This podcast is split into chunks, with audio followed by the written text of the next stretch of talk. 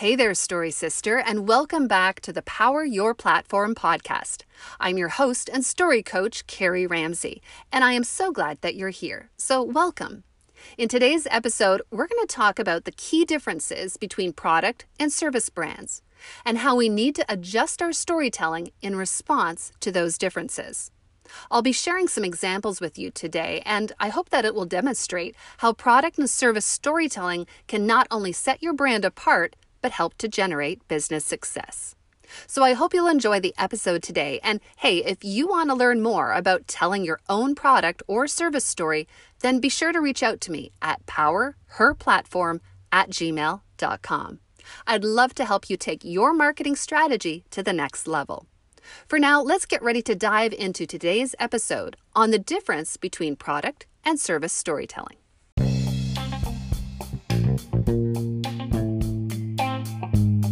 Welcome to Power Her Platform, the podcast for women who are building bold story brands.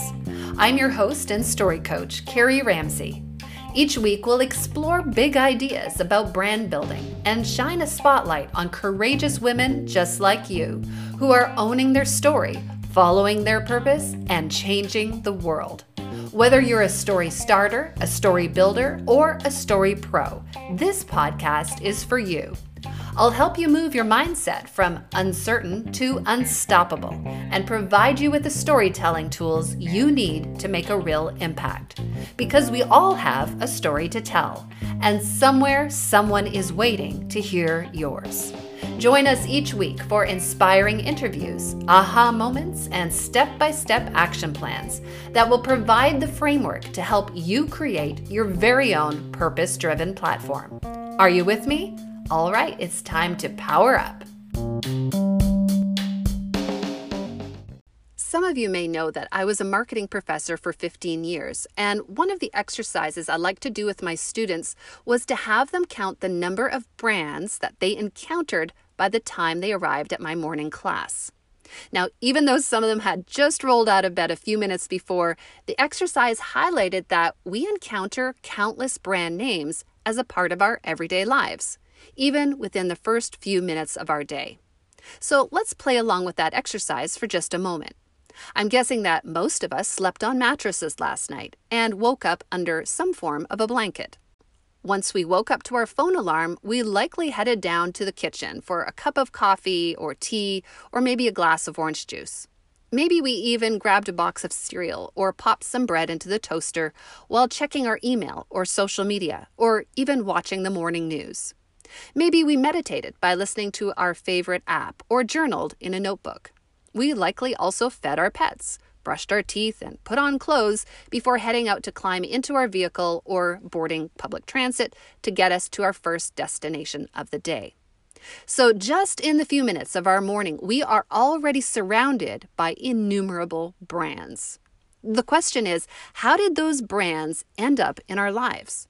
How did we come to choose them over other brands? And what role did storytelling play, if any, in our brand choices? I believe storytelling has everything to do with the brands we interact with every day.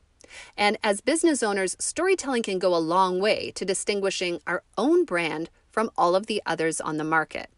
So, the question I have for you today is what makes a great product or service story? And should we be telling them differently? Let's start by noticing the differences between a product brand and a service brand. First of all, a product is a tangible item that can be owned and resold. It can be returned, and people can typically touch it, see it, and try it on or try it out. Product quality is easily measured when it comes to products. How does it work? How long does it last? When it comes to products, the item and the company tend to be separate, and there's a limit to the number of ways that the product can be customized. So, a few general examples of product brand names would be The Gap, Volvo, Coke, and Doritos. So, what types of stories do we tell about product brands? Well, we focus a lot on the features and the benefits of products. Buy this outfit and it will help you feel cool and comfortable during the summer months. Drink this beverage and it will help refresh you. Purchase this car and it will get you safely where you want to go. So, if that's what product brands are all about, then what makes a service brand different? Well, first of all, service brands tend to be more intangible. Think about your local landscaper, your accounting firm, your travel agency, or even your story coach. While product brands offer tangible items, service providers offer value through intangible skills, expertise, and time. A service is not necessarily something that can be owned and resold, basically because usually you can't see it or touch it in a physical sense. Services are rarely returned because it's also harder to measure the quality of a service since people can have very different expectations of what the end result will be. So, unlike product brands, services can be more easily customized to the needs of each individual as well. But one of the biggest differences between a product and a service is that the service provider is not separated from the service. They are one and the same, and I would argue that this means storytelling has got to be different. So, what are the key differences between telling a product story and telling a service story? Let's take a look. One of the most important differences between telling a product story and telling a service story is the relationship the customer has with the company. When selling a product, the company is often mentioned, but not necessarily highlighted extensively. Because what really matters to that consumer is not so much who made this exact product, but what the product can do for them. Now, sure, we are definitely going to have an attachment to certain brand names over other brand names. But usually that results from habit or price or status, and not necessarily a deep, meaningful relationship that we have with a particular company. Because companies are generally faceless, aren't they? They tend to be headquartered in a city far away, and we don't know the name of that CEO, nor do we really care in most cases. So that's not the most important part of the brand story for most product companies. Now, there are certain exceptions to this rule. For instance, most people know that Sara Blakely is not only the CEO of Spanx, but she is also the creator of the product. In fact, the product's unique origin story is an important part of the company's overall marketing strategy. And honestly, it's probably one of the biggest reasons that her brand has succeeded the way it has. But in most cases, the CEO of a company is not the company founder. And we don't have the time or the energy to research who that CEO is of each product that we're buying. And we certainly don't have the time to build a relationship with them. Because honestly, the item we hold in our hands was most likely manufactured by someone that we'll never meet in a factory located in a city we'll never visit. And that's okay with us because the most important part of the product story for us is what does this product do and how can it make my life better? So, if you're running a product business right now, here are a few things to think about. If you founded the company and created the product, then people are going to care more about the person behind the product. So go ahead and introduce yourself and share your story. Tell your audience why you created the product and the problem that it solves. Show how it works and why it's better than the alternatives that you've tried. And of course, you'll want to demonstrate the success that the product has had for others. Now, if you didn't start the product company that you're running, then you'll have a slightly different story to tell. In this case, you want to tell your audience why you believe in this product and why it matters to you. Once again, you can demonstrate the problem the product solves and show how it works. Compare the product to others on the market and show how it's an improvement over other models and once again show evidence that the product has already been a success for others, since this is one of the most compelling ways to persuade your audience that the product is going to work for them too.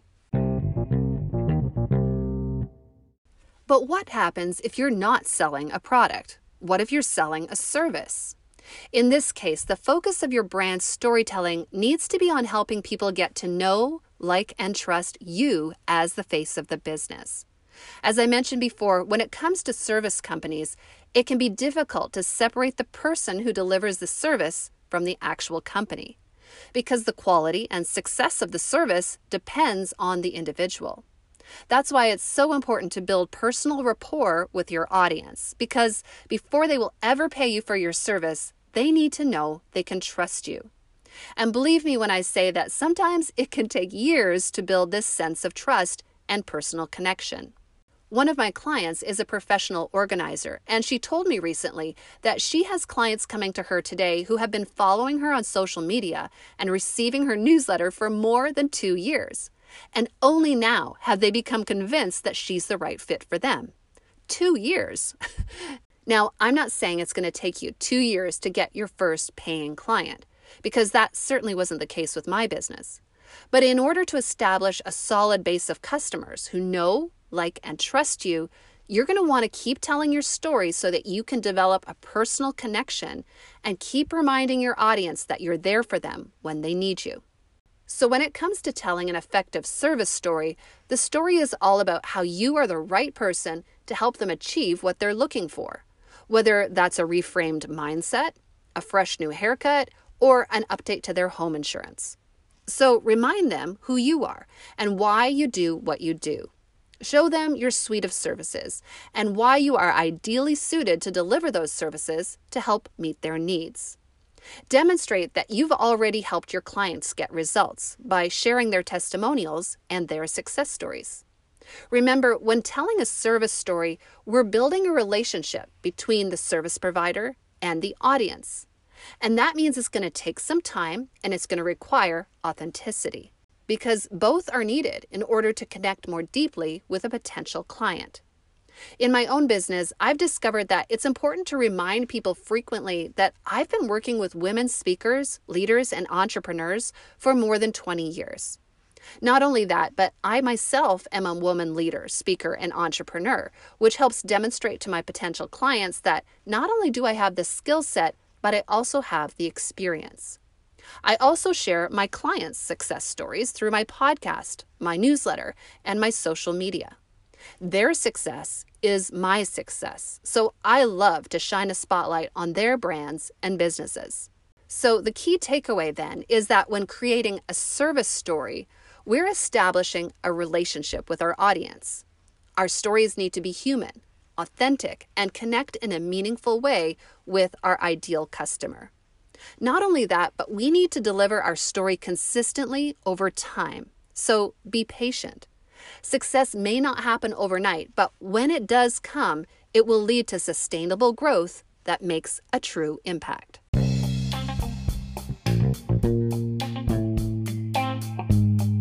Thanks so much for listening in to today's podcast episode on the key differences between telling a product story and a service story. Here are a few key points to remember. Number one, we are surrounded by brands every day, and each of those brands has a story behind it. Number two, product stories generally focus on the features and benefits of a product because that's what the customer tends to care about the most. Number three, when product companies are led by an original founder, however, the story should also integrate the origin story of the company and the why behind the business. And finally, number four, service company stories differ from product company stories because they're all about the service provider. In this case, our stories need to be human, authentic, and connect in a meaningful way with our audience. If today's episode has piqued your interest and you'd like to book a one hour strategy session to help you get started with your own product or service story, then be sure to reach out to me at powerherplatform at gmail.com. You can also click on the show notes for this episode for a direct link to our website.